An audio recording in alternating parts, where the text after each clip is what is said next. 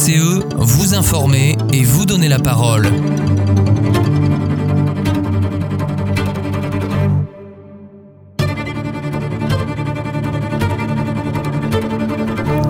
Bonjour Chaville, il est 8h et vous êtes sur Radio VCE pour une émission spéciale aujourd'hui puisque nous allons parler de littérature à Chaville et plus particulièrement d'écrivains chavillois. Avec nous tout au long de l'émission, Monique Couteau à mes côtés pour donner la parole à François-Marie Paillet, Daniel Guémel et Gilbert Guillain. Ils vont vous présenter quelques-unes de leurs œuvres, l'occasion de mettre en valeur nos artistes littéraires locaux comme nous avons déjà pu le faire pour des musiciens et des peintres. Bonjour à vous trois et merci d'avoir accepté notre invitation.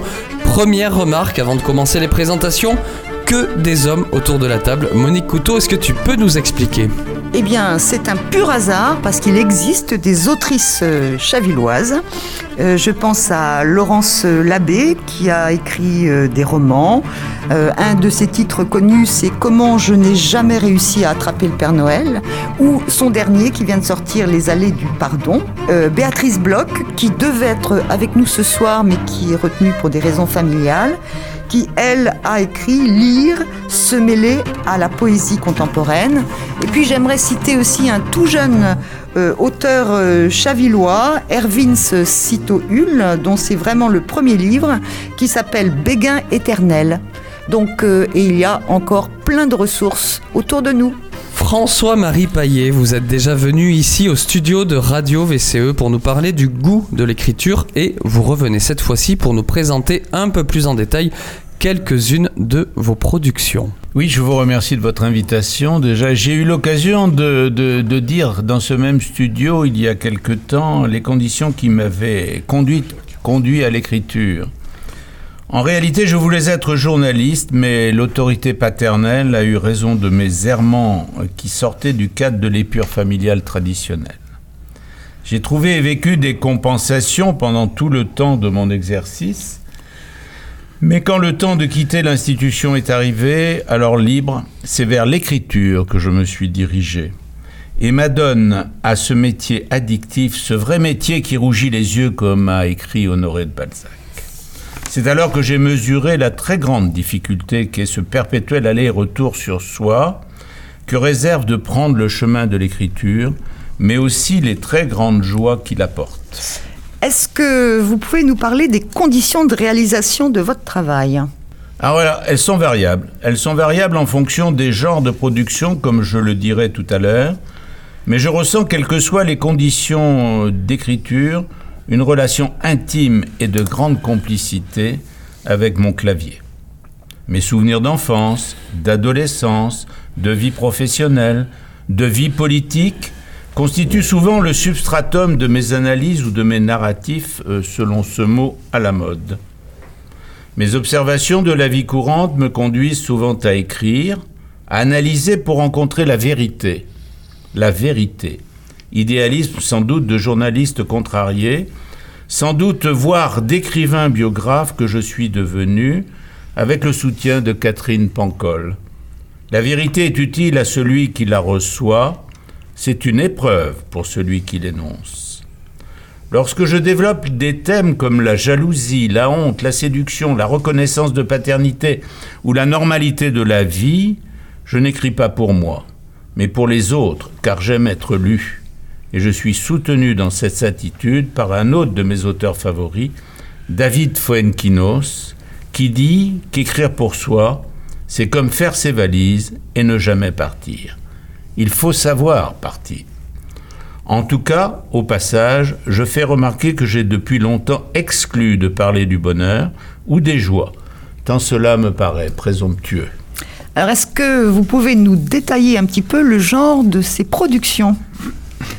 Ah oui, si on exclut les nouvelles qui sont souvent un excellent point de départ pour une écriture postérieure, les poèmes, les rimes inspirées par les tableaux de mon épouse, je m'exprime dans les pièces de théâtre qui m'apparaissent comme d'excellents vecteurs de messages préventifs. J'insiste, préventifs, et me commets dans l'écriture de romans sur les thèmes précédemment cités. Séducteur pour toujours, raconte la vie de quatre amis au soir de leur réussite au bac, mettant chacun, ils sont trois, en application ce paramètre omniprésent dans notre vie, laissant à Marie la spécificité d'être séduite par la parole de Dieu.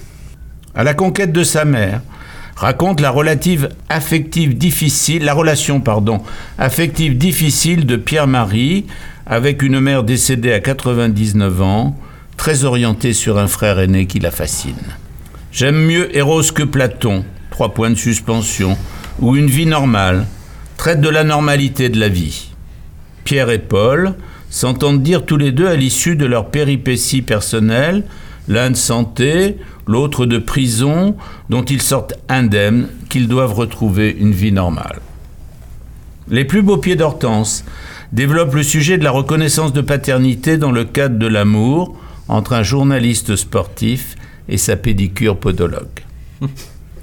Un garçon pas comme les autres. J'y vois là une preuve de non-déterminisme de la vie.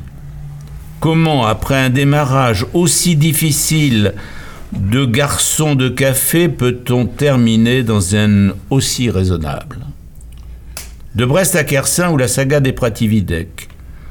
Ce roman a été inspiré par la commémoration du centenaire de la Première Guerre mondiale il raconte que les cinq frères Pratividek partent à la guerre le 1er août, laissant aux femmes le soin de faire tourner l'entreprise. Puis, petit Louis, seul rescapé de la famille, trace son chemin et revient au pays. Le mystère du Déo Juvente. Ma dernière production parle de la communauté des gens de mer, mmh. des marins pêcheurs des Sables d'Olonne. Je raconte ce que je considère volontiers comme un acte de noblesse, mon embarquement à bord du Déo Juvente, chalutier en bois de 17 mètres 60 sur lequel je suis resté 15 jours sans voir la terre. En 1961, cette épopée avait été un mystère dont me parlaient peu tous ceux qui m'entouraient et n'avaient pas vécu cette expérience, et également pour Gina, pour Gina, la nièce du patron, qui n'avait jamais eu le droit d'embarquer à bord. Dans cette euh, énumération un peu fastidieuse, je le reconnais, il convient que je n'oublie pas mon essai politique, 12 années moins une, et cette saga qui se déroule dans un lieu dit situé en face de Ouessant, pays de vent et de tempête dont je viens d'écrire le troisième tome, retour à Langosvraz avec un point d'interrogation, après jalousie à Langosvraz et honte à Langosvraz. Euh, est-ce qu'on peut insister sur des messages à faire passer, un contenu auquel vous tenez particulièrement? Alors je l'ai déjà dit, ce mot, ce mot clé, euh, ou ce mot qui me paraît clé à mes yeux, dans mon esprit, c'est celui d'une fenêtre ouverte, que l'écriture soit une fenêtre ouverte sur la vérité. Mon obsession est de rapporter des événements vécus, réels, que je me plais à décrire, analyser, dont je souhaite tirer les conséquences qui me permettent de dire la vérité. Ceci n'exclut pas de romancer certaines parties et d'ouvrir l'autre battant de la fenêtre sur du rêve. Si je prends l'exemple du livre que j'ai écrit lorsque j'ai quitté l'institution, Souvenir d'homme, où je décris des personnages que j'ai admirés et qui vont être mes bouées de sauvetage lors de ma rentrée dans ce temps terrible de la retraite, je crois qu'à contrario, il fallait oser dénoncer ceux qui, par le sens aigu de l'intérêt personnel, ont nui à cette même institution. Peut-on définir une vie normale? Une vie avec Dieu, une vie sans Dieu Avec une femme, sans femme? La vie normale est-elle la vie après la mort, puisque nous sommes tous mortels et que de notre vivant nous côtoyons souvent? L apostrophe anormalité, la normalité de la vie. Et ce sentiment de jalousie si répandu, faut-il le dénoncer?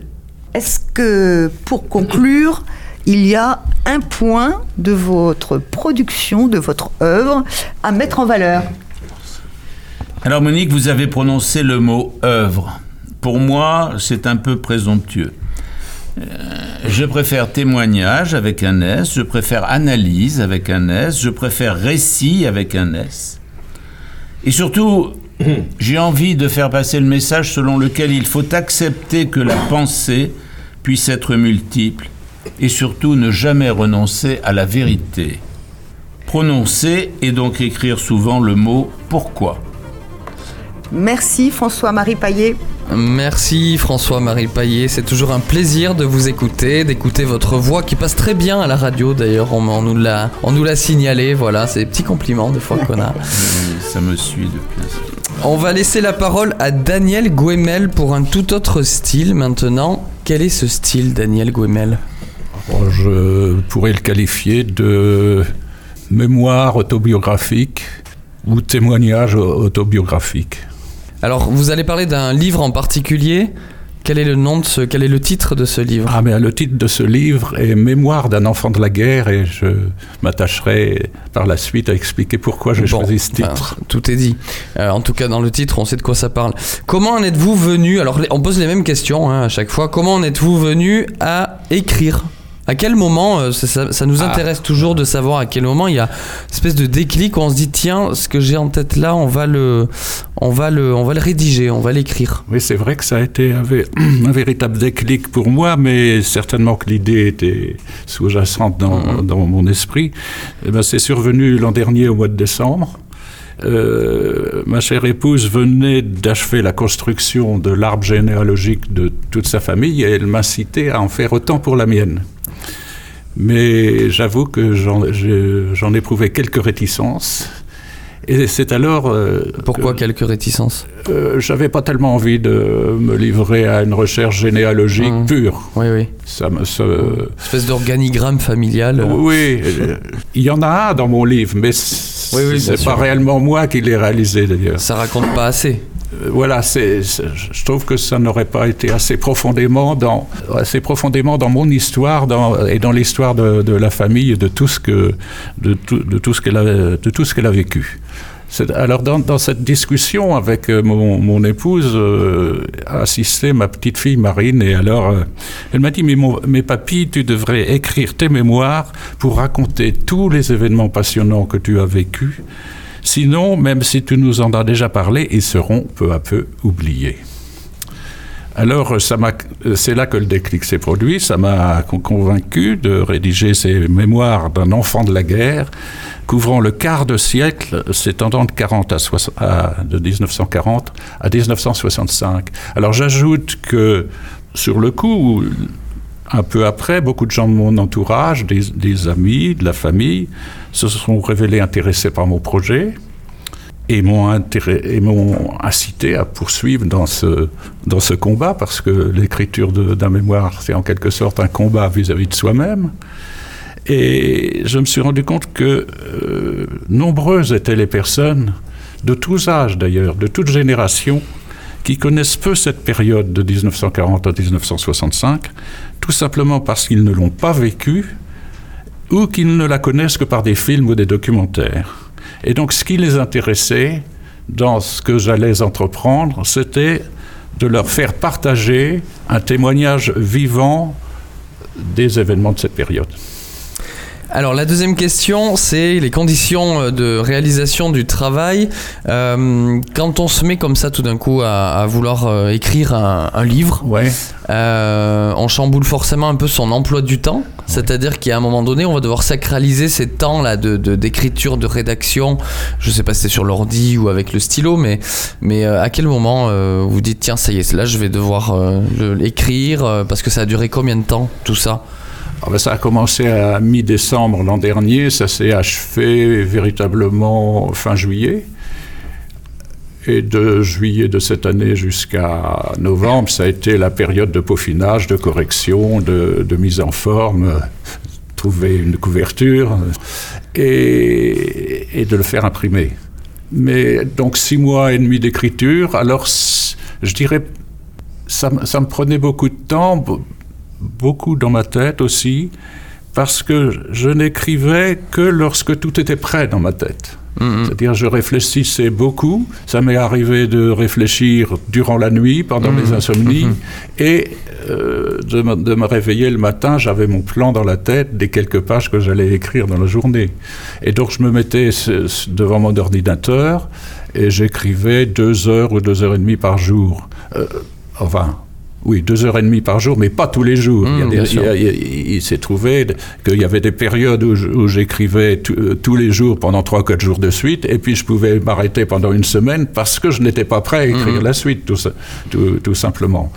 De- donc, euh, les matériaux avec lesquels j'ai travaillé, ben, c'est ma mémoire, Bien à sûr. moi, ma mémoire personnelle, des événements que j'avais vécus, que je confrontais parfois quand j'en étais pas sûr avec, en faisant des recherches sur, euh, sur Internet ou en interviewant des gens.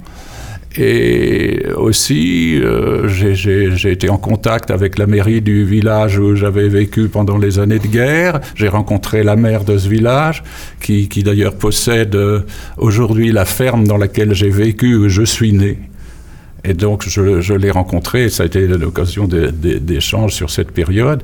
Et elle aussi a besoin de témoignages de cette période parce qu'elle elle écrit un petit journal euh, communal tous le- tous- tous les ans et elle, interviewe des personnes qui ont connu cette période. Parce que naturellement, en Normandie, le, débarquement, euh, c'est quelque chose qui reste fondamental.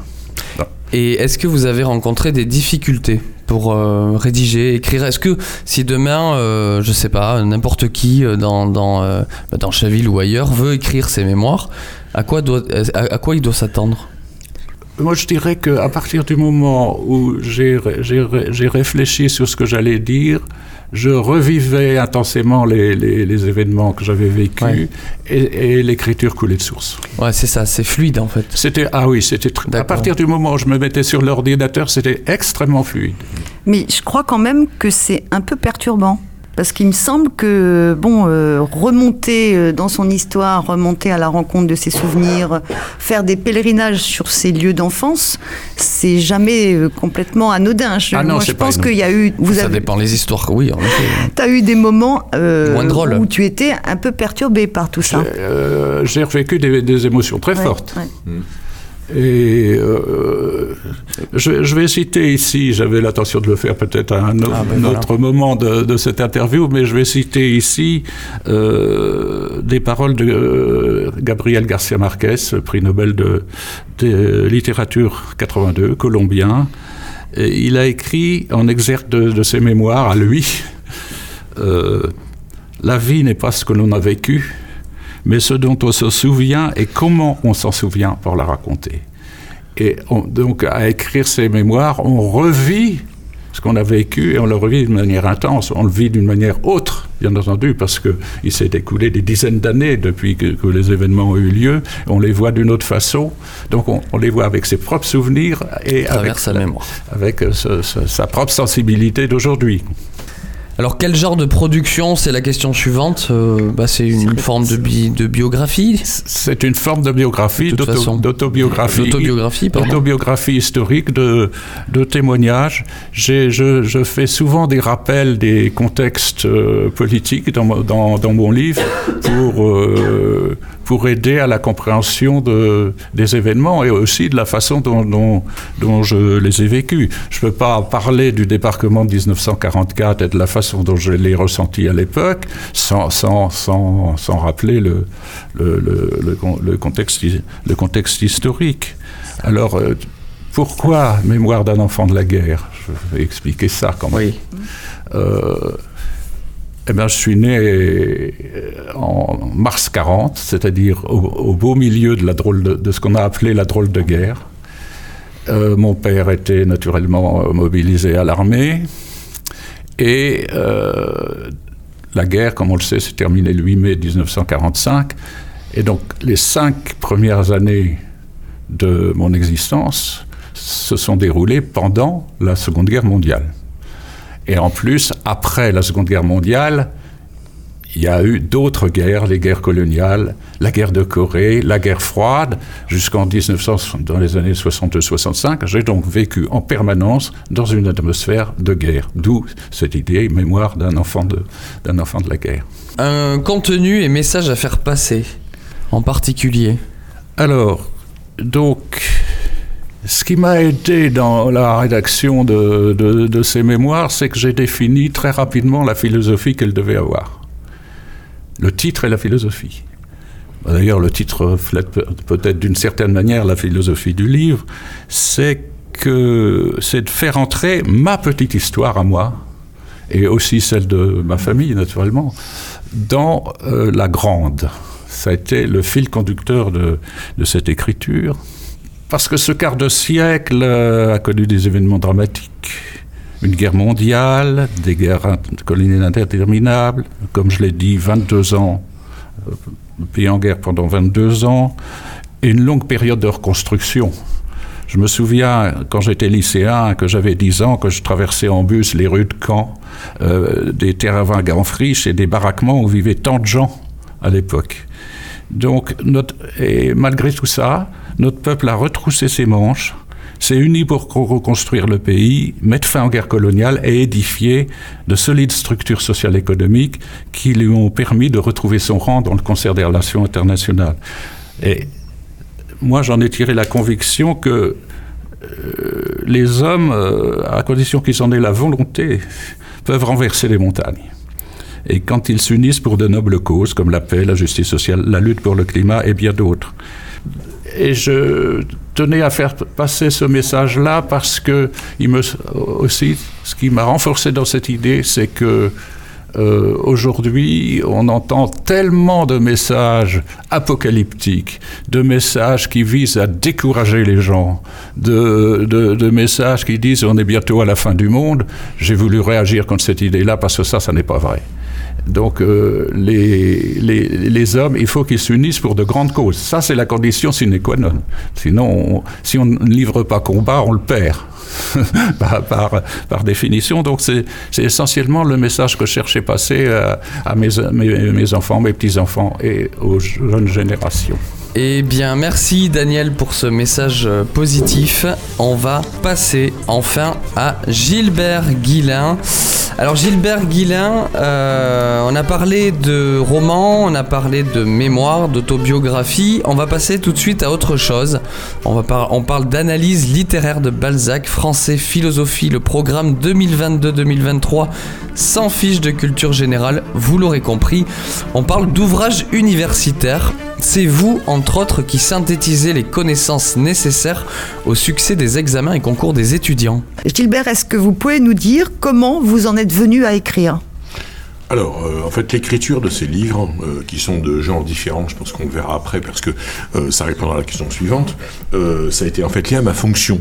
C'est-à-dire qu'au début des années 80, je me suis retrouvé dans le secondaire, mais également aussi, en fait, en classe préparatoire. Donc, ça suppose que quand on est prof en classe préparatoire, à la fois euh, on fait des cours, on fait aussi les intérêts orales, ce qu'on appelle l'école, euh, on, corrige les concours à l'écrit et à l'oral, on fait passer on prépare aux oraux, et aussi en fait on fait de l'édition sur les programmes en quelque sorte, soit des programmes généraux comme les 100 fiches de culture générale dont Jonathan parlait, soit euh, des programmes à l'année comme par exemple, on en parlera après, en Super en SP ou en prépa HEC. Donc l'édition, c'est pas une activité si séparée ludique comme certains écrivains du 19e qui étaient, euh, euh, ils avaient leur, leur emploi principal d'un côté, et puis ils faisaient ça sur le côté, soit par souci du gain, soit comme euh, Bonzola ou Balzac, soit par amusement. Ça a été lié en fait à la fonction.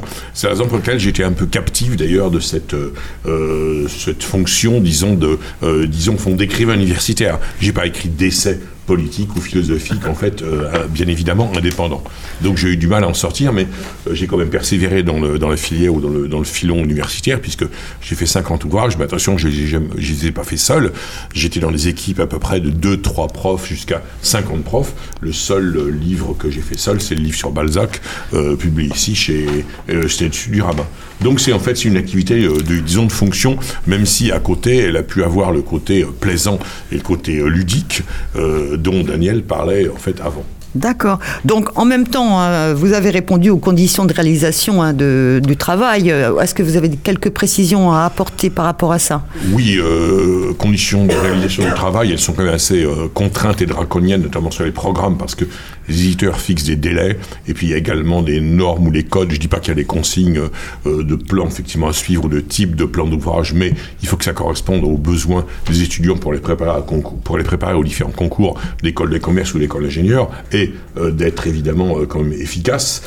donc le temps, et le temps comme limité, bon, on il n'y a pas la notion d'inspiration au sens poétique, bon bien évidemment, c'est un exercice intellectuel et philosophique peut-être plus que littéraire esthétisant, mais il y a une part de travail. Seulement, le travail, une fois qu'on est dedans, comme je crois Daniel le disait, on se jette dedans et on ne compte pas son temps. C'est-à-dire c'est comme le sport de haut niveau, ou éventuellement euh, l'alpinisme, savoir que c'est comme une passion, euh, et donc euh, on peut travailler à toute heure du jour et de la nuit, et une fois qu'on est lancé dedans, en fait, on n'arrête plus, bien évidemment. Et il me semble que pour vous, c'est beaucoup la nuit, si j'ai bien compris. Oui, c'est un peu comme, comme Proust ou Balzac qui rendaient leur, leur manuscrit le matin. Balzac rendait aux éditeurs, imprimeurs, libraires. Au 19e, les trois fonctions sont d'ailleurs liées, éditeur, imprimeur, libraire. Il rendait les textes et on les lui ramenait, et il ajoutait un certain nombre de choses autour, alors qu'au contraire, Flaubert contractait complètement. Euh, et Proust aussi complétait par des bouts de papier collés qui s'appelaient les paperoles. J'y euh, Proust parce que euh, il est à l'agrégation de lettres modernes au programme cette année. Et d'ailleurs, Béatrice Bloch s'en occupe dans son enseignement en faculté.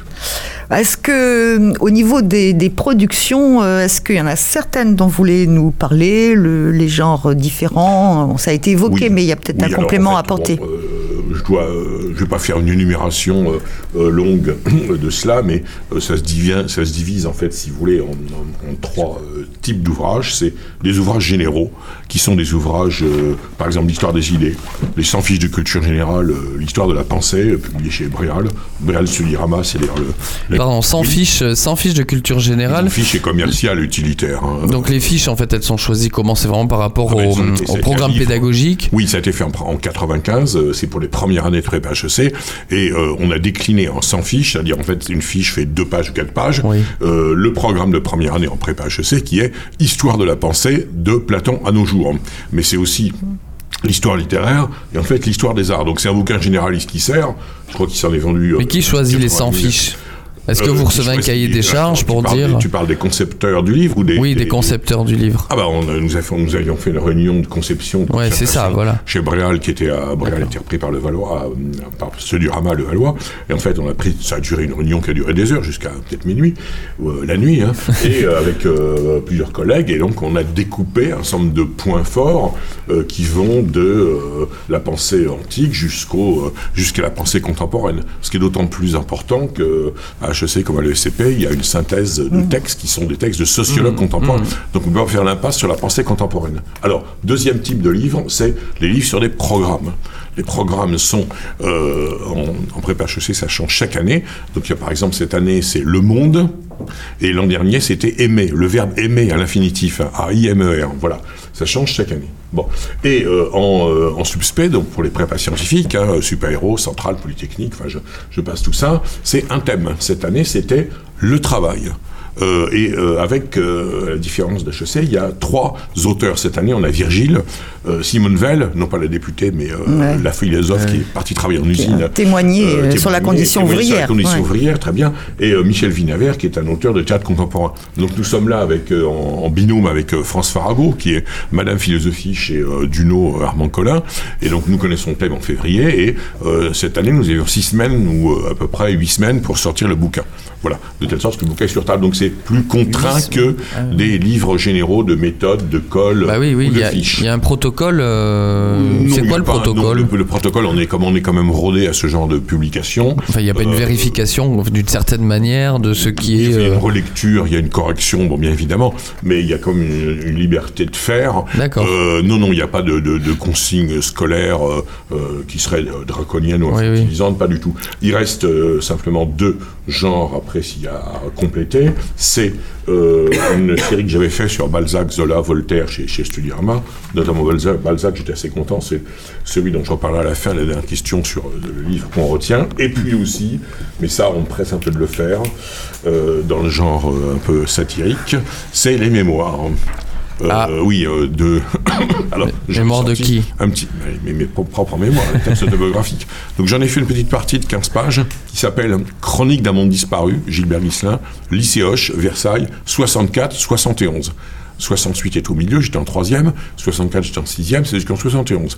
Mais euh, j'aimerais bien sortir sur 50, 50 ou 100 pages, peut-être pas aussi, aussi long ou ambitieux que le, texte de Daniel, sur en effet les mémoires avec, en remettant, je crois que tu avais trouvé la bonne formule, c'était la petite histoire dans la grande. En gros, c'est ça.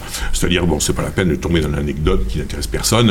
Euh, il faut euh, sortir des, des, des grandes lignes de réflexion. Donc ça c'est euh, ça c'est à faire.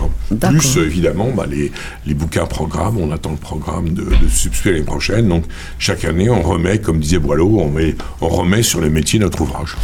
Si vous aviez un message à faire passer et surtout un point, un témoignage à mettre en valeur, euh, lequel euh, serait-il?